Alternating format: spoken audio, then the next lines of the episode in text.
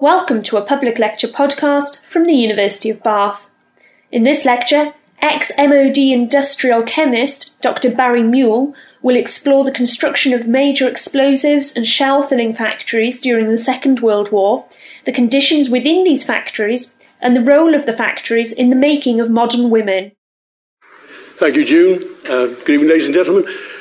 This is a topic very dear to my heart. It's an aspect of the home front in the First World War that these days is all but forgotten. And to my mind, it shouldn't be. And I say that for three reasons. Firstly, um, if the coalition government had not put British, uh, the whole of Britain and British industry on a total war footing in 1915, we would not have come out of that war on the winning side. And secondly, it's, it's a fantastic story in its own right. What was actually done in those three years between 1915 and 1918 is always worth telling. And thirdly, there's a, there's a social aspect, and that's the, um, the attitude of society towards women.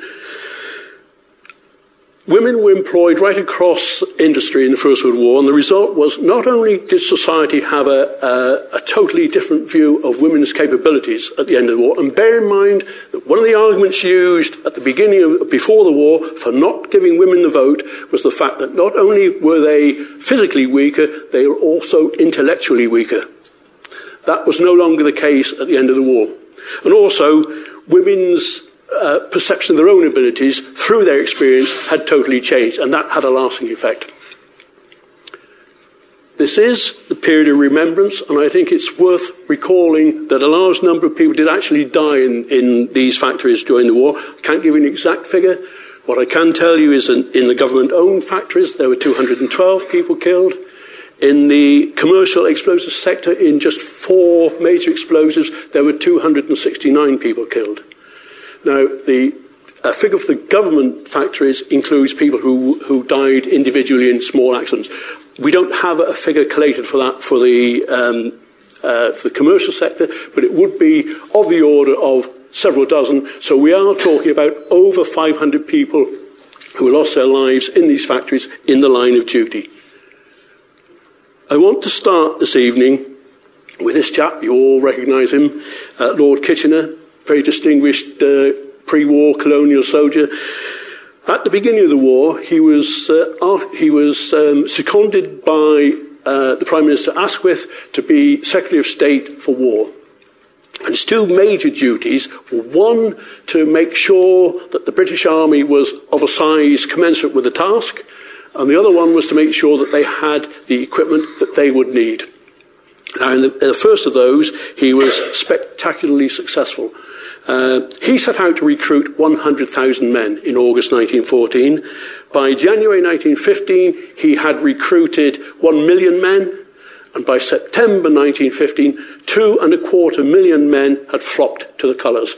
And they, they say that to this day, it's the greatest advertising campaign there has ever been. But he wasn't so good when it came to provisioning this new army.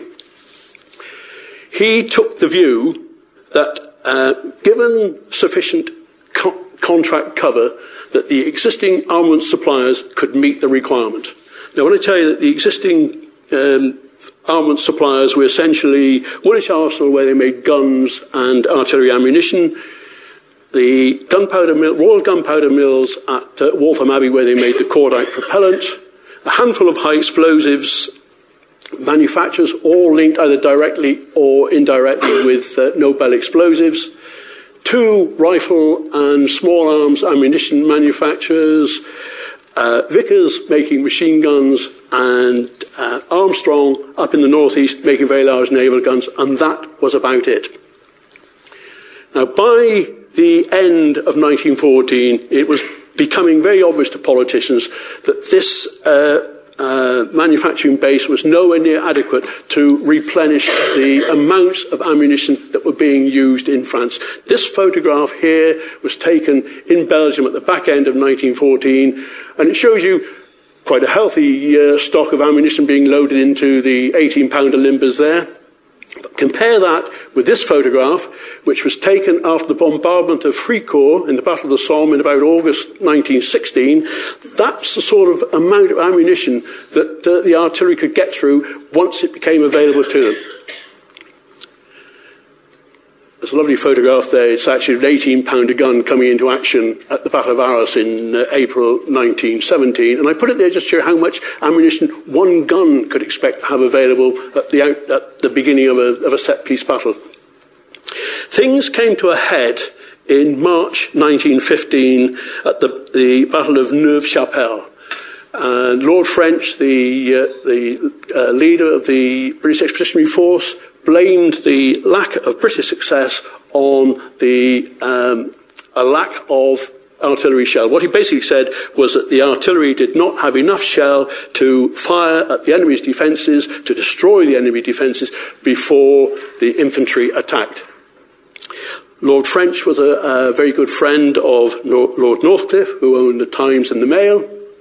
And um, on the 15th of May 1915, the Daily Mail carried a headline The Shell Scandal, Lord Kitchener's Fatal Blunder. And the, the Times carried a similar sort of article.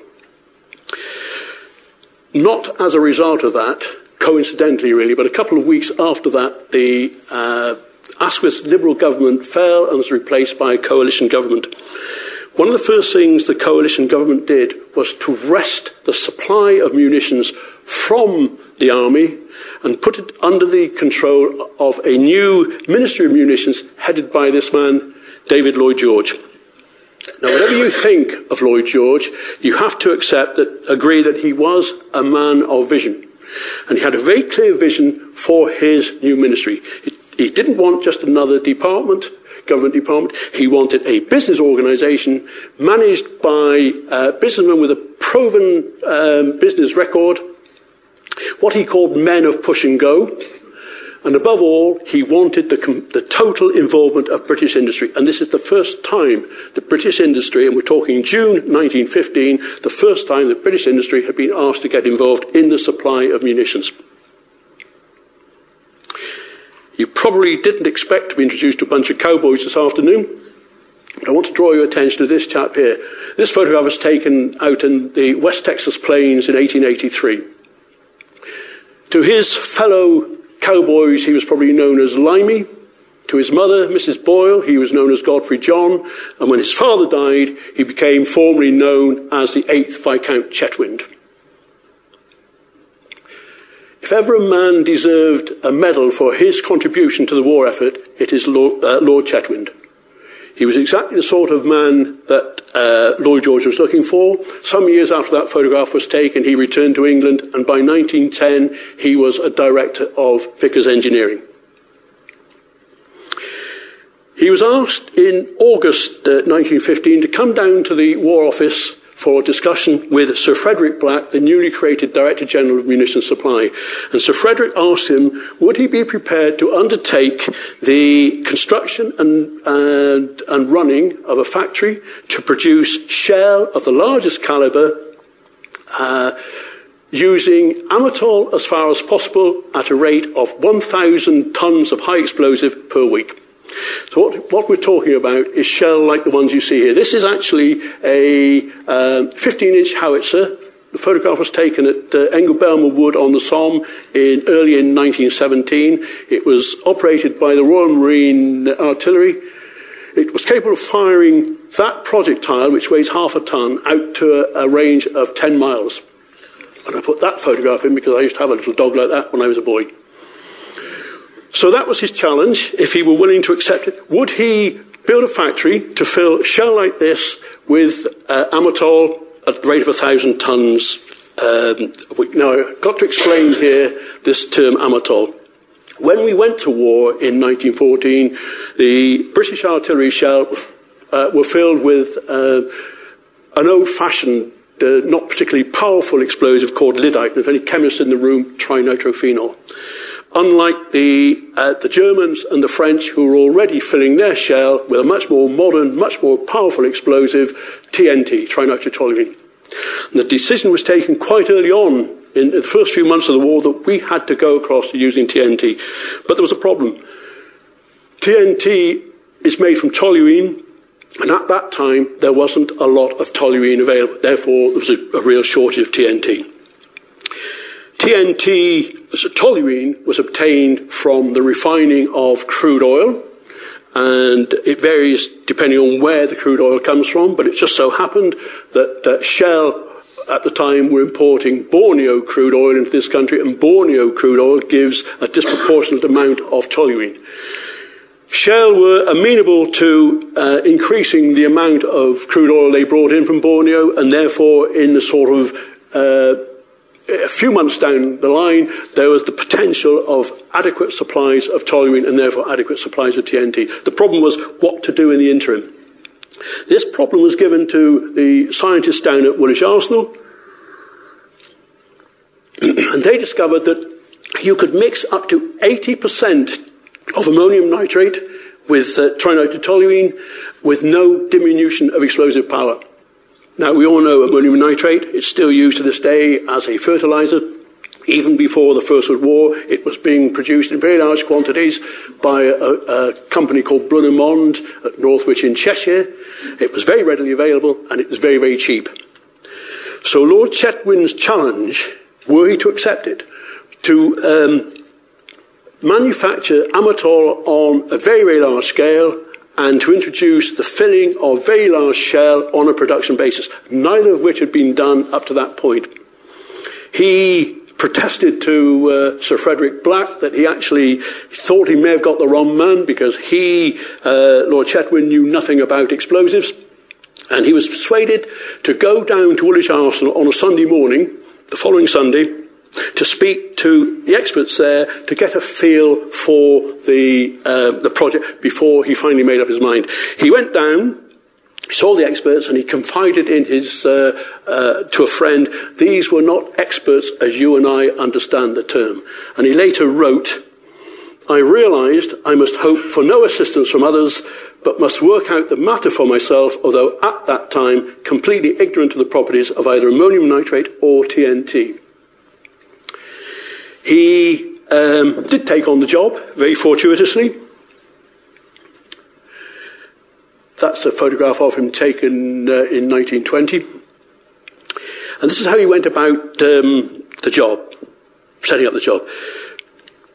Two days after he accepted the, uh, the job, he got into his car, well, got his chauffeur to drive him from Nottingham down to Birmingham. He expected, he was looking for a greenfield site. What he was looking for essentially was a greenfield site next to a main railway line, adjacent to a large, uh, a, a, large town or city where there would be a, a, a good pool of potential employers, employment.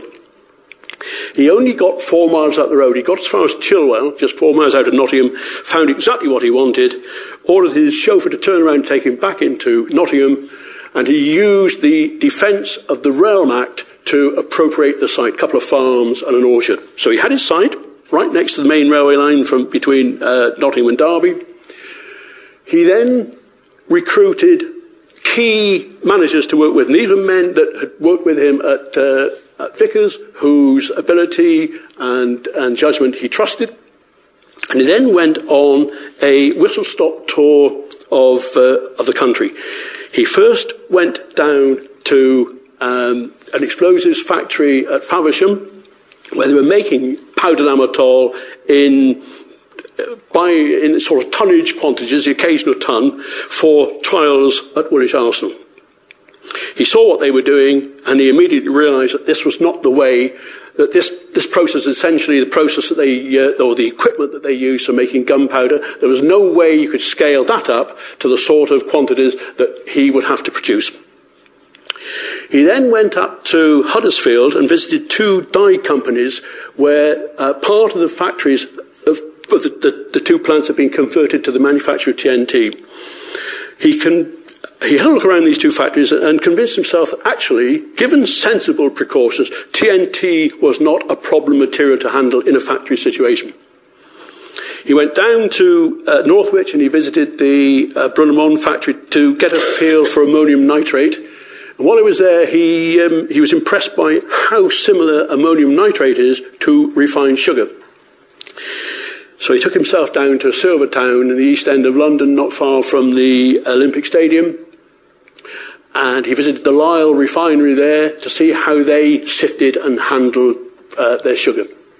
While he was there, he just went up the road a couple of miles to the Rank flour mill to see how they handled their uh, flour in large quantities.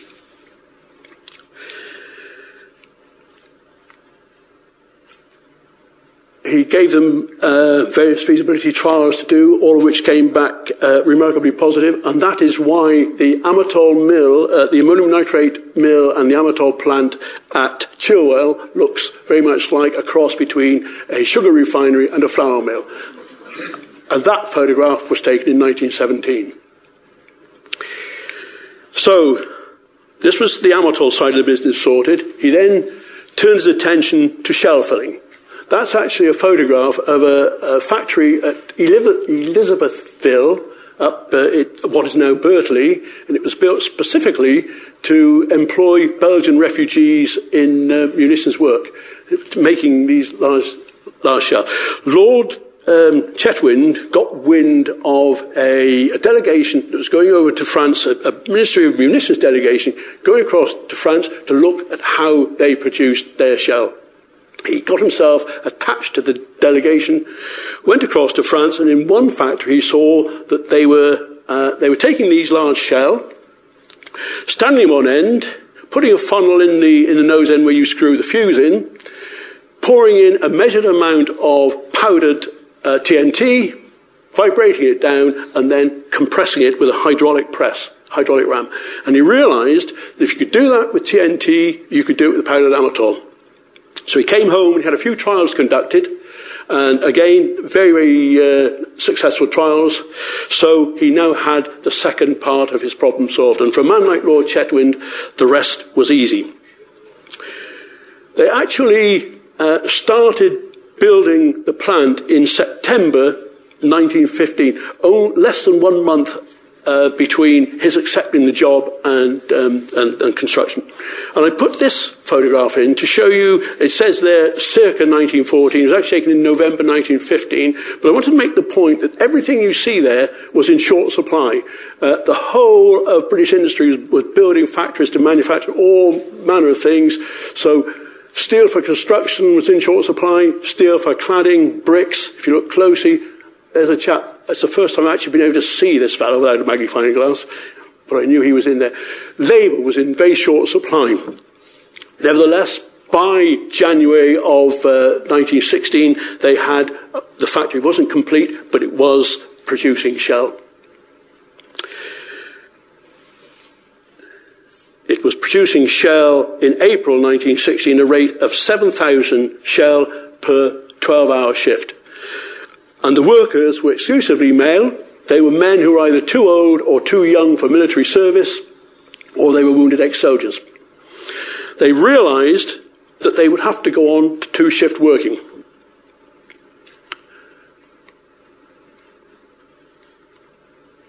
But to do that, they would probably have to employ women. Now, women were already being employed in, in the engineering industry. The engineering factories all over the country employed women. Not a problem. Lord Chetwynd was firmly of the opinion that women should not be working in explosives factories. The work was too heavy, too dangerous, and it was not fit work for women to do. Before I move on to show you uh, the, uh, the, the, next photo, I want to draw your attention to what this lady's wearing. I think me, if, if she were to stop and stand, stand upright, that skirt would probably come down around her ankles. The first girl started work at Chilwell in April 19, uh, uh, 1916, and that's what they were wearing. I think, I think they probably call them jumpsuits. In those days, they called them one piece suits. And those are probably some of the first women to wear trousers at work. I do like that photograph. Um, they gave them two or three days of basic safety instruction, and then they put them into the factories. And one of the first places they put women were the overhead cranes in the filled shell and empty shell stores. And there's a lady called Lottie Wiggins who recalled in the 1970s that she'd worked in a tannery. And she and her friend uh, were not too happy with the, the pay they were getting. They'd heard that this new factory up the road was uh, uh, recruiting women and offering good pay, so they thought they'd go along and, and try their luck.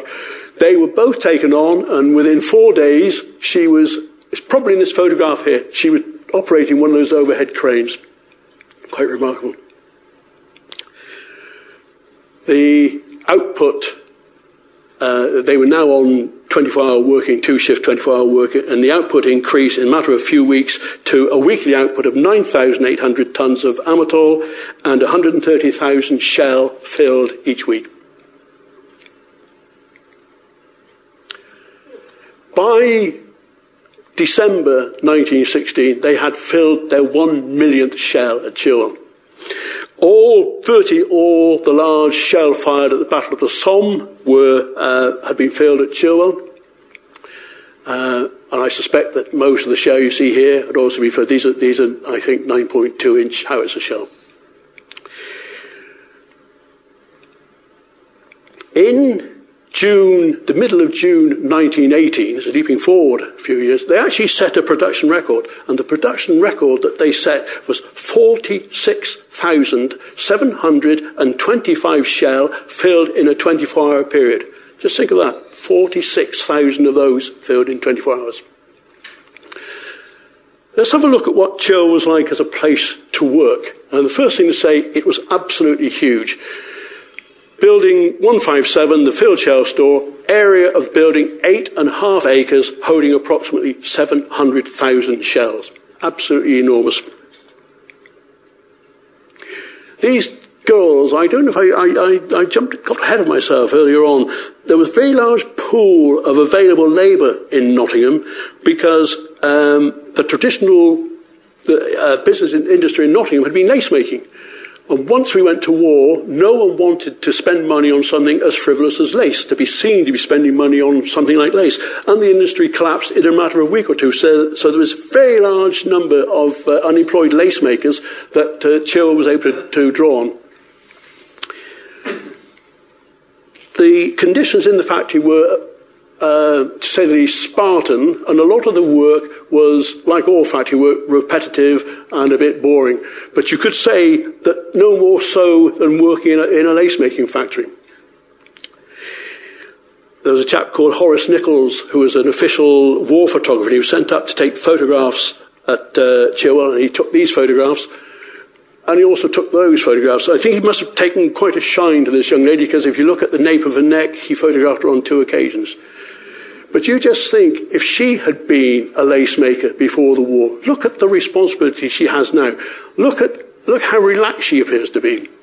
There's no way that at the end of the war, they were closed in, in 1918. The factory was, was shut, and within days of the armistice, the workforce was laid off. Imagine her going back into service and curtsying to, uh, um, to the employer every time she met him on the stair.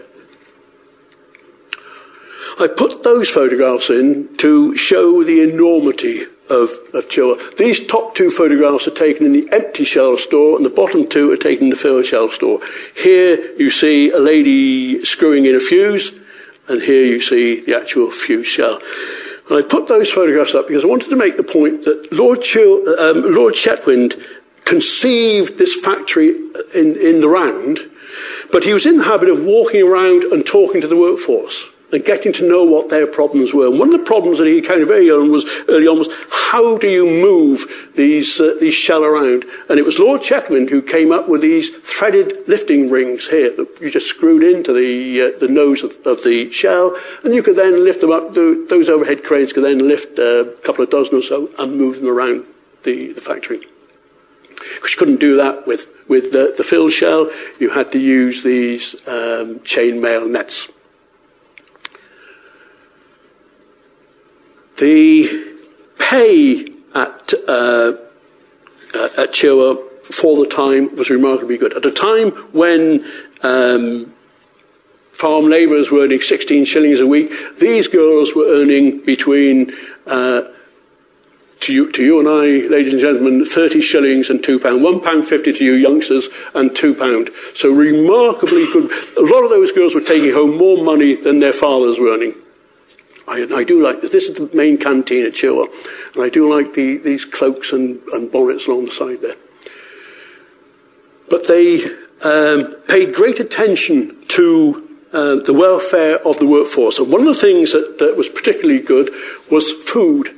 And if you were in the danger area, for 10 pence a shift, you were entitled to two meals. You were entitled to an egg and bacon type meal when you arrived at work, and halfway through the shift, you were entitled to a uh, meat and two veg meal for 10 pence a shift. Now, bear in mind that when they had been working down in their little lace making factories in Nottingham, they'd probably got up in the morning, had a mug of tea and a slice of bread and dripping, and stopped halfway through the, uh, the morning for their cheese sandwich. They had no holidays. They worked six days a week, uh, week in, week out. They actually had three, hot, three days holiday a year, two, two days at Christmas and uh, one day at Easter. Welfare, uh, health and welfare were, were particularly important. Uh, Chilwell had its own uh, qualified medical staff and its own medical centre, had its own band, which used to play lunchtime concerts. Uh, a couple of people there dancing the waltz or, or whatever the uh, dance of the time was. And unless I'm very much mistaken, I think that's Lord Chetwynd in the middle. They had a variety of um, of, of sporting clubs, sporting teams, football, cricket, tennis, and ladies' football. I think you can read that. That says ladies, lady, uh, ladies football team 1916 with wounded soldiers team, result of match not known. There was nothing unusual about ladies football teams. All the big factories had women's football teams. Women, uh, football, women's football was very popular right up until I think it was 1921 when it was banned by the Football Association. I put that photograph in because I think it encapsulates the enormity of the undertaking. This is Attenborough Station. There's a train approaching here. It's either from coming from Nottingham uh, en route to Derby or the other way around. But either way, it would have been standing room only when that train left the station no shortage, as you might imagine, of important visitors. Uh, Lloyd George visited the factory twice, and in December 1916, the King himself paid a visit. visit. There's Lord Chetwynd showing him around the Field Shell store. That picture actually uh, appeared in most of the national newspapers in this country. It also appeared in a couple of newspapers in Germany, and one of them had the heading, What a pity one of those shell didn't land on his head. I'm sorry that's, uh, that's very fuzzy, but if, if, if, you just about make out that uh, there's a young lady there sitting on a barrel of gunpowder, smoking a cigarette, expecting a rise shortly. the nitro explosives, lyddite and TNT, are very toxic compounds. They cause, um, they cause liver jaundice, and uh, it is said that over 100 people died at Woolwich Arsenal before they made the link between um, lyddite and this this jaundice. That was well understood by the time they built Chilwell, and um, they paid great attention to ventilation. But nevertheless, those girls, as you probably know, did suffer from uh, jaundice. They, their skin went yellow, and if you had a certain hair colouring, I quite got bottom this. I think it's red hair or blonde hair. It tended to go green. They were known as the Chilwell Canaries, and down at Woolwich they'd be known as the Woolwich Canaries, and Barnbow the Barn- Barnbow Canaries, and so on. That uh, uh, was reversible, so after, a year or so after they'd finished working at, uh, at Chilwell, it had disappeared. But above all, there was the, um, the, the danger of explosion. You all recognise those. Those are dumpy bags. You see them in uh, builders, merchants, and building sites, and so on. They're designed to hold a ton of gravel, ballast, sand, that sort of thing, a metric ton. One of those dumpy bags would hold a pre metric ton of amatol. On a 12 minutes past seven, in the evening of Friday, the 1st of July, 1918, and it was a scorching hot day. It was, it was a, um, almost a record, uh, record day. 12, 12 minutes past seven, eight tons of amatol exploded, and turned that into that, and that. Those two pictures are taken from a book, one above the other, said to be a continuation. So I looked to see if I could join them together. They do sort of join together. So you can see a scene of utter devastation. 134 people were killed, 20, 24 of them, 25 of them women, and at the epicenter they were just blown to pieces and their bodies were not recovered. Further 250 people were injured, of which 50 were seriously injured, and I think that means had lost their limbs. Happened next is quite remarkable. This happened at 12 minutes past seven in the evening. The next morning, all but 12 of the workforce turned up for work. Now, if you think, we're talking about 7,000 people. On any given day, out of a workforce of 7,000 people, there would have been a dozen who were not well enough to come to work. So what we're saying is everyone turned up for work the next day. Some were turned away, others were put to work in their bits of the factory, getting ready to resume production. And they did. Uh, I think by, the, by that weekend, they had issued 7,000, they had filled 7,800 shell and they issued 27,800 shell that had been filled just prior to the explosion. By the armistice, they were back in production at a rate of, if I can find it, at a rate of 230,000 filled shell per week.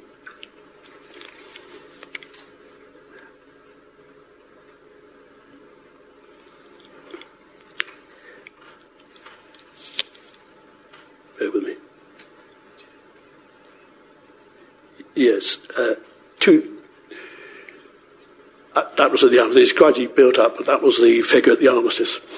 I did say at the beginning that if ever a man deserved a medal for his contribution to effort, it was Lord Chetwynd. I'm pleased to say he got one after fashion. In 1917, he was made one of the first 20 recipients of a new Order of Merit, the Companions of Honour, chosen personally by the King. He was uh, very highly regarded by the workforce. He was often, as I say, to be seen walking around the factory chatting to people. And when this was announced, they, they had a collection and they paid for this portrait to be painted. And it's an interesting portrait because in the background there you can see the ammonium nitrate mill, and on the desk next to his coronet you can see the cross seas, the Chilwell crest. That was all he did get. He, after the war, they, uh, the government set up a, uh, an inventions committee and they said uh, if you subjected any sort of um, original idea to the government and they took it up and it proved to be useful, make a claim and, and receive a payment. His friends said to Lord Chetwynd, you should put in a claim, which he duly did and it was rejected on the grounds that he was paid to oversee the uh, construction and operation of the factory. It was not part of his responsibility to devise methods for shell filling. So, uh, probably a lesson there somewhere, I suspect. By the end of the war, there were 10 of these national shell filling factories. The early ones, like uh, at Leeds, were based on processes uh, in operation down at Woolwich Arsenal, but the later ones used Chilwell processes almost exclusively.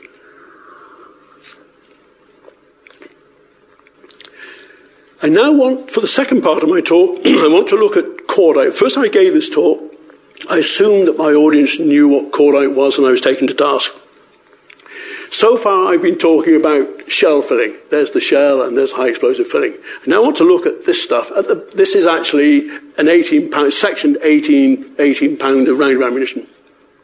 There's the shell, there's the brass cartridge case, there's the igniter, and we're now looking at this stuff, cordite propellant. Think of it in terms of long strands of brown spaghetti tied together with silk ties. What actually happens is when you fire, pull the lanyard and, and, the firing pin strikes the, um, the igniter here, which duly ignites, those grains of gunpowder you see burn through the front of the igniter, uh, ignite the rear of the cordite. It burns cigarette fashion from that end to that end in a matter of just a few milliseconds, generating very large quantities of very hot gas causing very high pressures. We're talking about several tons per square inch. Something has to give and it's the shell. The shell gets pushed up the barrel of the gun and away. So just want to spend a little bit of time looking at cordite propellant. If you wanted to make some at home, these are the raw materials you would need. you would need a very pure source, or very pure cellulose, and the purest uh, form of cellulose you can get is cotton. Now, it just so happened that at the beginning of the First World War, Britain had a major uh, cotton spinning industry in Lancashire. When you take cotton balls and spin them, you have first to comb out the short strands because you can only use the, the long cotton strands for spinning. Consequently, half of that cotton gets combed out and put to one side, and it's called cotton waste. It's exactly what you want for making cordite. So we had a, a ready supply of, um, of cellulose available. You take that cellulose, you treat it with a very strong mix, a mixture of very strong nitric and sulfuric acid to produce nitrocellulose, which you then wash free of acid. Add a mixture of of two solvents, acetone, sorry, alcohol and ether, and what you finish up with is a gelatinous goo. Put that to one side. Let's have a look at this. You don't actually use soap. What you use is this stuff uh, chemists call it glycerol. You probably know it as glycerin or glycerine. It's a byproduct of soap manufacture. But during the First World War, so much glycerol was required, actually the soap became the byproduct. You do exactly the same thing with uh, uh, the glycerol. You treat it with a mixture of those two very strong acids to produce nitroglycerin, which you know about. You know nitroglycerin is, is a very powerful, very unstable explosive. So as soon as you make it, you have to get it dissolved in acetone to make it safe to handle. The third thing you need is petroleum jelly, good old fashioned Vaseline. And you have to add that to the mixture to uh, make the, the, those sticks flexible and also to stabilize the nitrocellulose, which is, which is prone to um, uh, uh, self degradation. So that's the process. Get those, get those two nitrated, mix them with Vaseline jelly, produce a dough, squeeze that dough through, hydraulically through multi-hole dies to give you very, very long strands of cordite, cut it to length. Uh, it's, it, it's full of solvent at that stage, so it's then taken away to uh, steam heated, what are called stove houses, and it's stoved. The uh, solvent is actually heated out, cooked out of the uh, cordite. It's actually recovered and reused. Once you've, you've done that, you have to send the, a sample away to the laboratories for analysis, for chemical analysis, and equally importantly, ballistic analysis, because every batch is slightly, the ballistics of every batch is slightly different. Once you've done this, it's a bit like whiskey, where you, you blend various batches of whiskey to get what you want. You, you blend various batches of your cordite to give you the ballistics that you require. So that's the process. Very simple process. In towards the end of 1914, it became very obvious that Britain needed a, uh, a another source of supply of cordite. That uh, we were relying at that time purely on Waltham Abbey, and Waltham Abbey was totally overloaded. On the 19th of December, just before Christmas 1914, a, tele- I almost said a, tele- a telex, a, a telegraph was sent to this man, Kenneth Bingham Quinan, who at the time was an, uh, an American, he was from California, but he was down in South Africa running the world's largest uh, blasting explosives factory, making explosives for the De Beers diamond mines.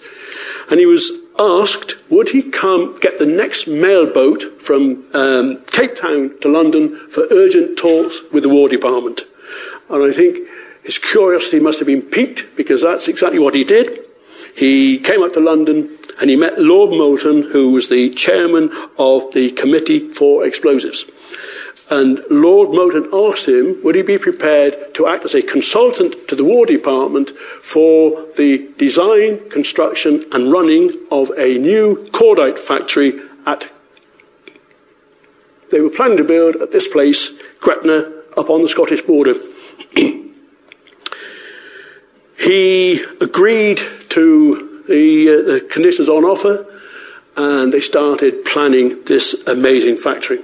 It was to be built on three sites to the west of Gretna on 1,300 acres of bog. They were going to build a place called Dornock.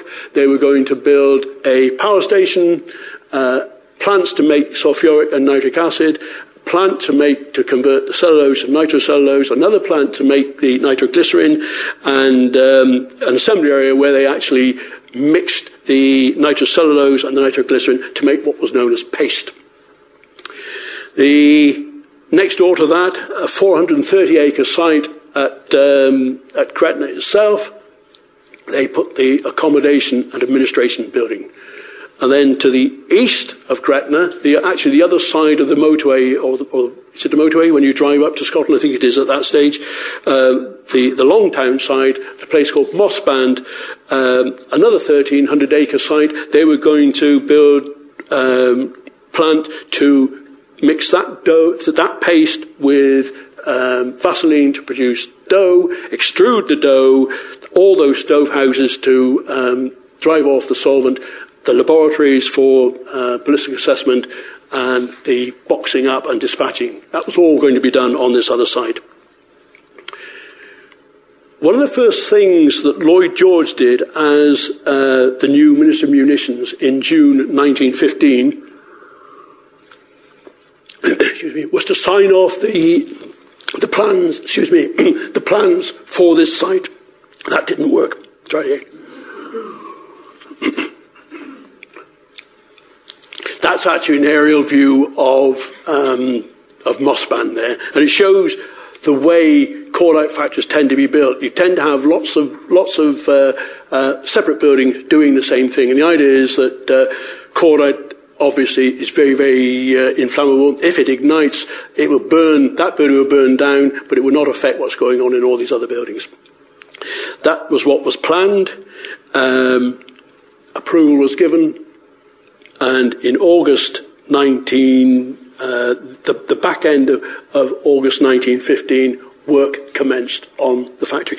They brought in literally thousands of workers from all over the country, but in particular from Ireland. They brought in thousands of men from Ireland who worked for 12 months building that, uh, um, that factory and they were actually in production in August 1916. That's what they built in those 12 months. Absolutely amazing. Total length of factory 9.2 miles by 1.5 miles wide.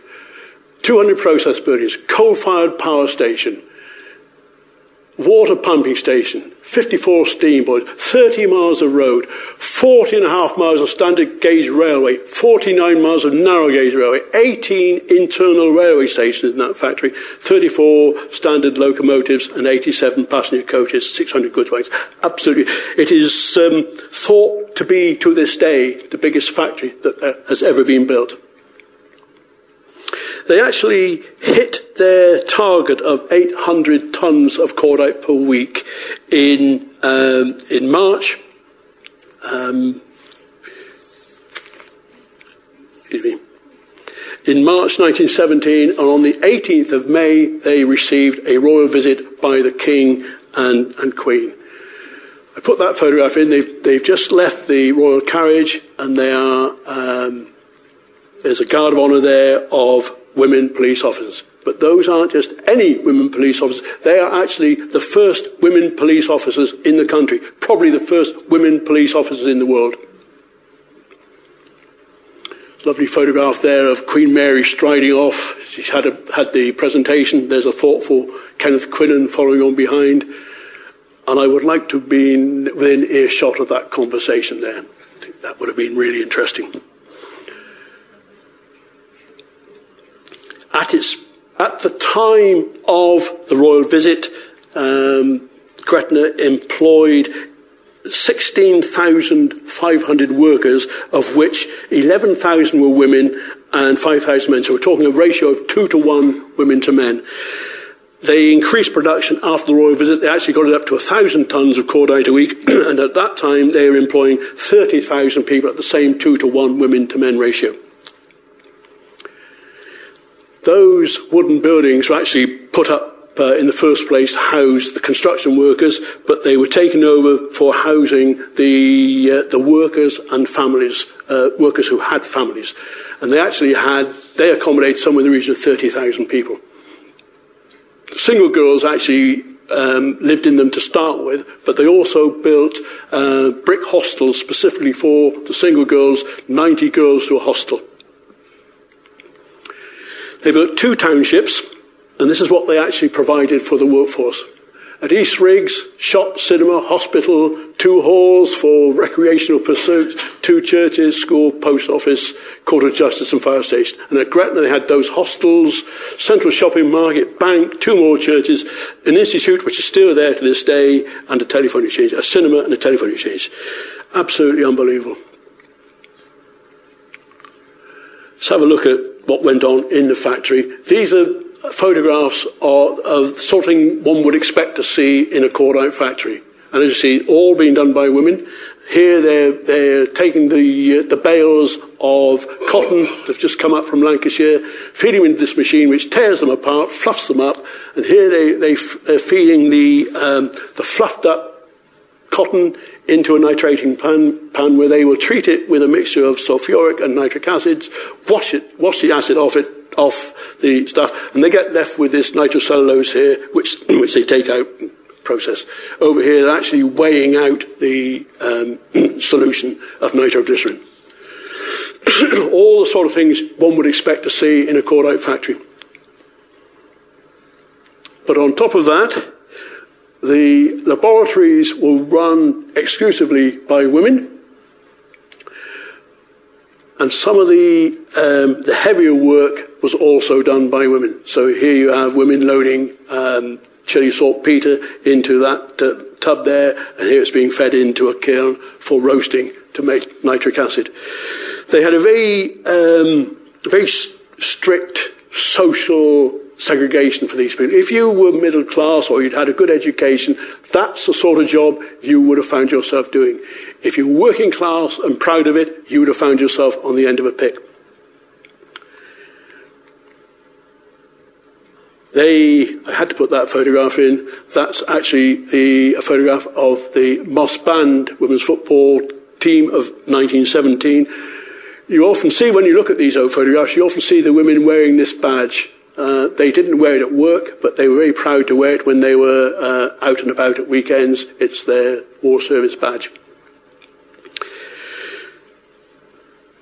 They, like the, the women at, uh, down at Chua, were also particularly well paid. They were paid, uh, the accounts vary slightly, but they say they were paid between two and three pound per week for working six 12 hour shifts. Management thought, wouldn't it be a good idea, it would be more efficient if we changed the system so they only they worked three eight hour shifts. They would prefer that, wouldn't they, to working 12? Not a bit of it. It would have had such an impact on their, uh, the, the, the, money they were earning that they fought, uh, they fought it, and management did what management normally does, back down, and they continued right to the end of, of the war working those 12 hour shifts. By the end of the war, they had manufactured a, a total, if I can find it, of um, 56,876 tonnes of cordite propellant. Kenneth Quinan was also made a Companion of Honour in that first uh, list of 1917. After the war, he was offered a, um, an honorary knighthood. He was an American. He offered an honorary knighthood, which he uh, declined. He, when the war was over, he went back to South Africa, worked in the uh, explosive factory there for a few years. Then he retired, and he actually planted one of the first vineyards in South Africa. Chil, uh, Gretna itself closed within weeks of the armistice, and all those uh, uh, workers were laid off. They, they just received a letter thanking them for their services, but your services would no, be no longer required after Friday. So that was it. That's what you got. 1922, excuse me, 1922, they auctioned off all the plant and machinery. And in 1924, they had another auction. They, they auctioned off 600 lots of accommodation. And if you go to, if you go up to Gretna uh, now, you will see very little evidence of this major fact. There is actually a, a small museum there, uh, which is very interesting if you're passing through that way, but there's very little left of the factory. I thought I would end with um, on, a, on a, a swords to ploughshares note. You all recognise that. That's uh, a Model T Ford. The New York Times of the 21st of December 1921 carried an article to the effect that the uh, Ford Motor Company had bought a very large quantity, 11,700 tons of unwanted cordite from the British government at a knockdown price of 22 cents a pound. And scientists in the uh, corporation laboratories had worked out a way of converting uh, this cordite into synthetic leather and their plant, uh, the Ford plant at Highland Park, was already converting cordite to uh, synthetic leather at a rate of 25,000 square yards per week, sorry, per day. 20, 25,000 square yards per day. So the chances are that that upholstery there started life as Gretna cordite. And there we are.